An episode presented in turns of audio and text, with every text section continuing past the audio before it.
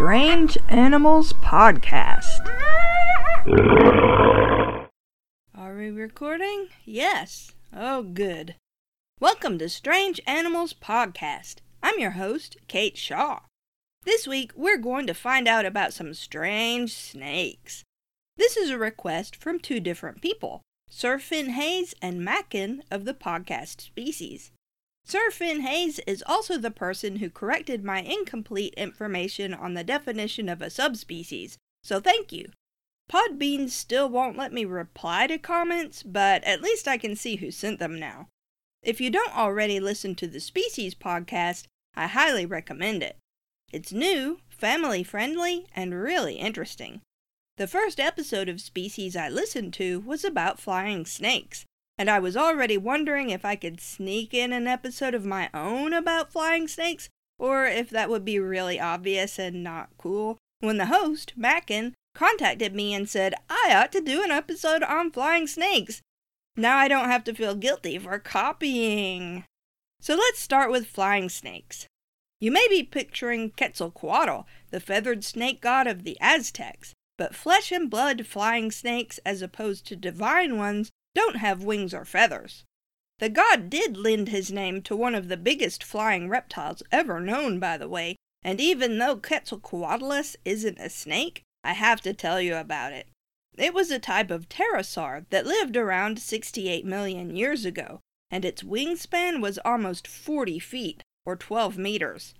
It could probably fly extremely fast and far, but spent most of its time hunting small dinosaurs and other animals on land like a monster stork. We're not three minutes into this episode and I'm already off topic. Back to flying snakes. Flying snakes don't really fly, they glide, but they're very good at it. There are five species of flying snake, all from India and the Indonesian archipelago. The longest is the golden tree snake that can grow four feet long or a little over 1.2 meters. All flying snakes are venomous, but their venom is weak and not dangerous to humans. Besides, you're not likely to encounter a flying snake since they spend most of their time far up in the rainforest tree canopy chasing small animals. So, how does such a slender snake glide? When a flying snake drops off a branch to glide to another one, it flattens its body, actually pushing its ribs apart to make a broader surface to catch the air. As Mackin describes it, when gliding, its body somewhat resembles the shape of a long, thin frisbee. It wriggles as it glides, pointing its head in the direction it wants to go. It can even change direction mid-air if necessary. If some snakes can fly, surely some snakes can swim, right? Definitely. Water snakes are actually pretty common. When I was a kid, everyone panicked whenever they saw a snake in the lake or a creek where we were always playing. We thought all water snakes were venomous water moccasins, but as I found out much later, water moccasins don't even live in East Tennessee. Most freshwater snakes are harmless, but people kill them anyway out of fear. The northern water snake is common throughout much of eastern and central North America, for instance. It can grow more than 4 feet long, or about 135 centimeters, and varies in color from brown or reddish to gray or black. Sometimes it has a darker pattern, banding or splotches, and its belly is usually lighter in color. It resembles a water moccasin in many ways, but it's completely harmless to humans unless cornered, in which case it can give a bad bite, but not a venomous one. It will also poop all over you if you try to pick it up. It eats small fish, frogs, leeches, crawdads, salamanders, and other small animals. The easiest way to tell a northern water snake from a water moccasin is the head and neck. A water moccasin has a broad, roughly arrow shaped head with a much thinner neck just behind it. A northern water snake has a head that's barely wider than its neck. The water moccasin is a type of pit viper, the only species of pit viper that spends time in the water, in fact. It lives in the American South and can grow as long as 6 feet, or 180 centimeters, although most are much shorter. It's a bulky snake with a broad, blunt head, and in color and markings, it usually resembles the northern water snake. When it feels threatened, it will raise its head and gape its jaws wide, showing the white tissue inside its mouth as a warning. Keep in mind that, like all snakes, it really doesn't want to bite you.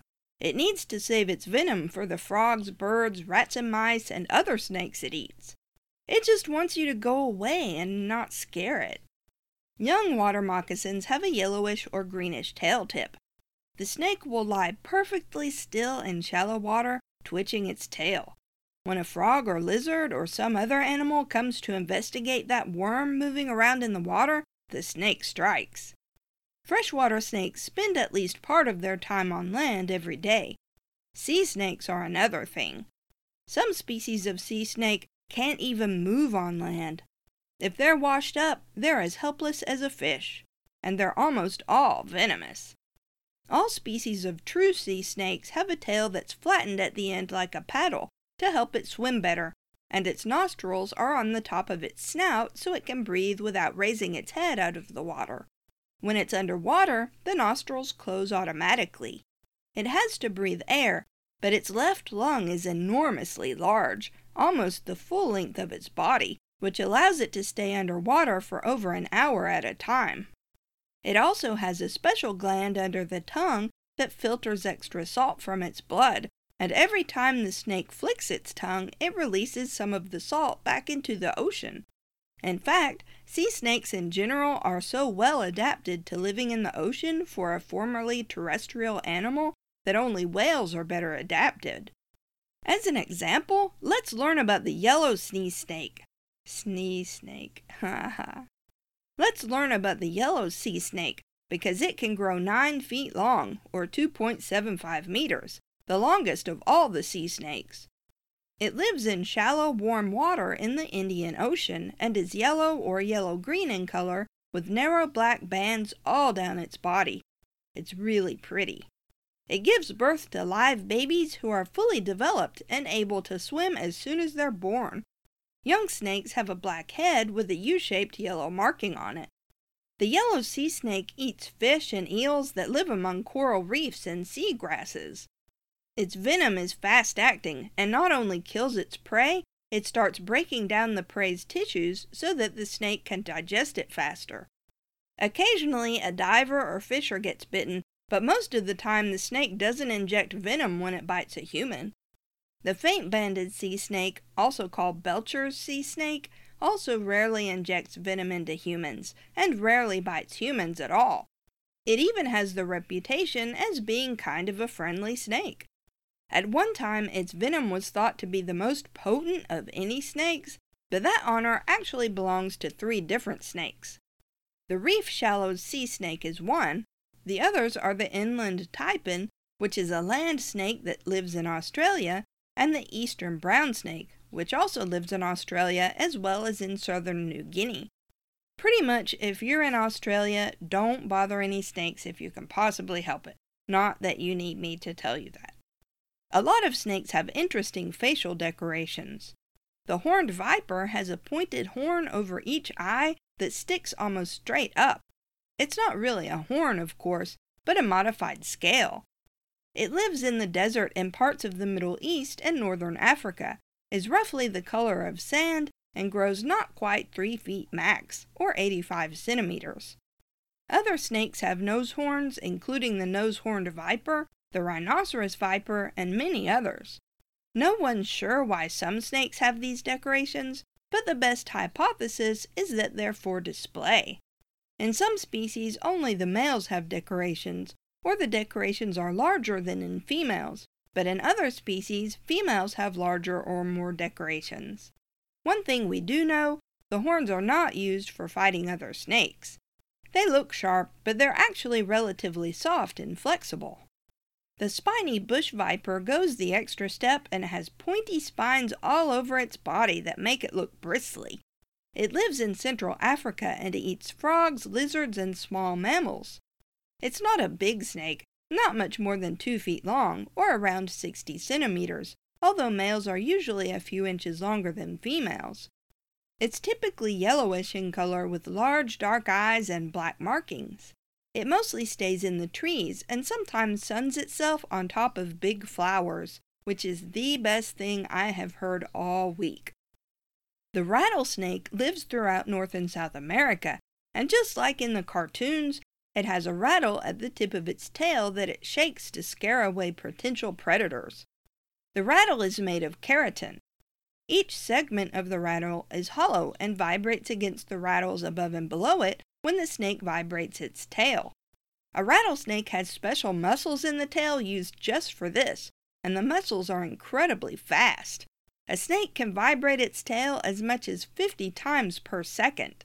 Baby rattlesnakes only have a little button at the tip of their tail, but each time the snake sheds its skin, it grows a new segment of its rattle. This is what a rattlesnake's tail vibration sounds like.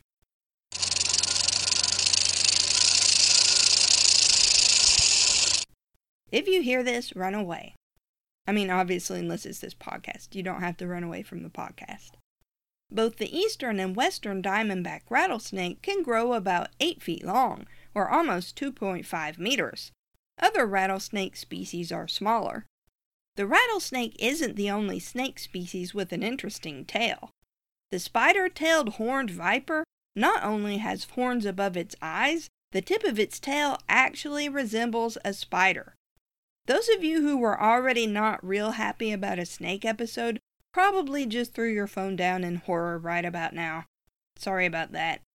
The very tip of the snake's tail ends in a little bulb like a spider's round body, and the scales in front of it are elongated like a spider's legs. It's not just coincidence either. The spider tailed horned viper eats birds that eat spiders. Like a young water moccasin twitching its tail tip like a worm, the spider tailed horned viper twitches its tail around like a spider. When a bird comes close to grab the spider, chomp. The spider tailed horned viper, and I legit will never get tired of saying that name, was discovered in 1968 but only recognized as a new species in 2006. It lives in western Iran, but we don't know a whole lot about it yet. If people in the area had told stories about a snake with a tail that looked like a spider, probably no one would have believed it. But there it is. So, what about actual mystery snakes? In Croatia, there are stories of a snake called the poskok, which is gray to reddish brown in color, two or three feet long, or 60 to 90 centimeters, slender, aggressive, and venomous but its real claim to fame is its ability to jump farther and higher than it is long. Snakes can jump by making a striking motion and lunging forward, but while some snakes may actually leave the ground that way, notably the jumping viper, a small snake from Central America, no snake can jump very high. If you search online for the poskok, you'll get a lot of hits about the nose horned viper. It spends at least part of the time in trees and shrubs hunting birds. If someone saw a nose horned viper leaping after a bird, they might think it had jumped from the ground instead of from a branch. But the poskok isn't described as having a horn on its nose. Another suggestion for the poskok's identity is one of various species of whip snake, which are slender, aggressive snakes that can move very fast, although they're not venomous. The Tsuchinoko of Japan is supposed to be a short but wide bodied snake with horns above its eyes, a broad head with sensory pits, and a thinner neck. Its pronounced dorsal ridge makes it seem somewhat triangular in shape instead of rounded like most snakes. It's also said to be able to jump long distances. Some cryptozoologists suggest it might either be an unknown species of pit viper or a rare mutant individual of a known pit viper species. Stories of Tsuchinoko sightings go back centuries, although more recent accounts describe it as a more ordinary looking snake with a big bulge in its middle as though it has just swallowed something that it hasn't digested yet. In 2017, a Tumblr post inspired a meme about the Tsuchinoko. It's a picture of three cats staring at a fat lizard with the legs photoshopped out and the caption, Tsuchinoko Real, which I'm sure you can agree is meme gold. Many cultures around the world believe some snakes have a magical stone in their heads that can cure poison or heal wounds. There are similar beliefs about toadstones. In India, some people believe some cobras have a glowing brown stone in their hood that heals snake bites, while in Sri Lanka it's said that rarely a cobra has a beautiful, precious gem inside its belly that it pukes up and hides before it eats, then swallows again later. The ancient Celts believed that an adder stone neutralized poison, but the adder stone, it turns out, was just a fossilized sea urchin, while other snake stones were either semi precious stones like agates with the value jacked up with a tall tale or gastroliths. And finally, to wrap things around to where we started, many cultures incorporate flying or winged snakes in various aspects of religion or folklore, but sometimes people report seeing snakes with wings flying around overhead. These are probably all misidentifications of known animals since no snake has ever been found, alive or fossilized, with appendages that could be described as wings. Old newspaper accounts of flying snakes are probably all hoaxes. But new species of snake are discovered all the time. You wouldn't think there's anything big to be discovered in England, for instance, but a new species of snake was discovered there in 2017. It's called the barred grass snake, although it actually spends a lot of its time hunting frogs and other amphibians in water. And it's not small. It grows three feet long, or over a meter, so if a three foot adder can hide in a country full of naturalists, maybe a snake with wings can hide in plain sight too. You can find Strange Animals Podcast online at strangeanimalspodcast.com. We're on Twitter at Strange Beasties and have a Facebook page at facebook.com slash strangeanimalspodcast. If you have questions, comments, or suggestions for future episodes, email us at strangeanimalspodcast at gmail.com. If you would like to stop driving your motorcycle next to my house, that would be great too. If you like the podcast and want to help us out, leave us a rating and review on Apple Podcasts or whatever platform you listen on. We also have a Patreon if you'd like to support us that way. Thanks for listening.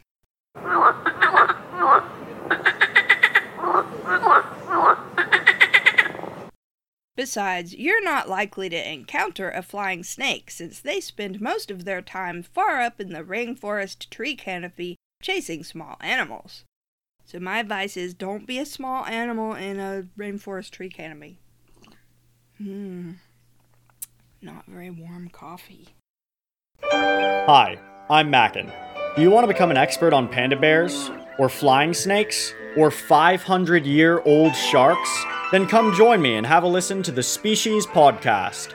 Each episode comes with fun stories, like the time an opossum met the King and Queen of Spain, or when a bird learned nearly 2,000 words of English. Get all your animal questions answered, like why do beavers build dams? Why are pandas black and white? Did coconut crabs eat Amelia Earhart? Come listen and learn about the most fantastic creatures on our planet. Search Species on your favorite podcast app now.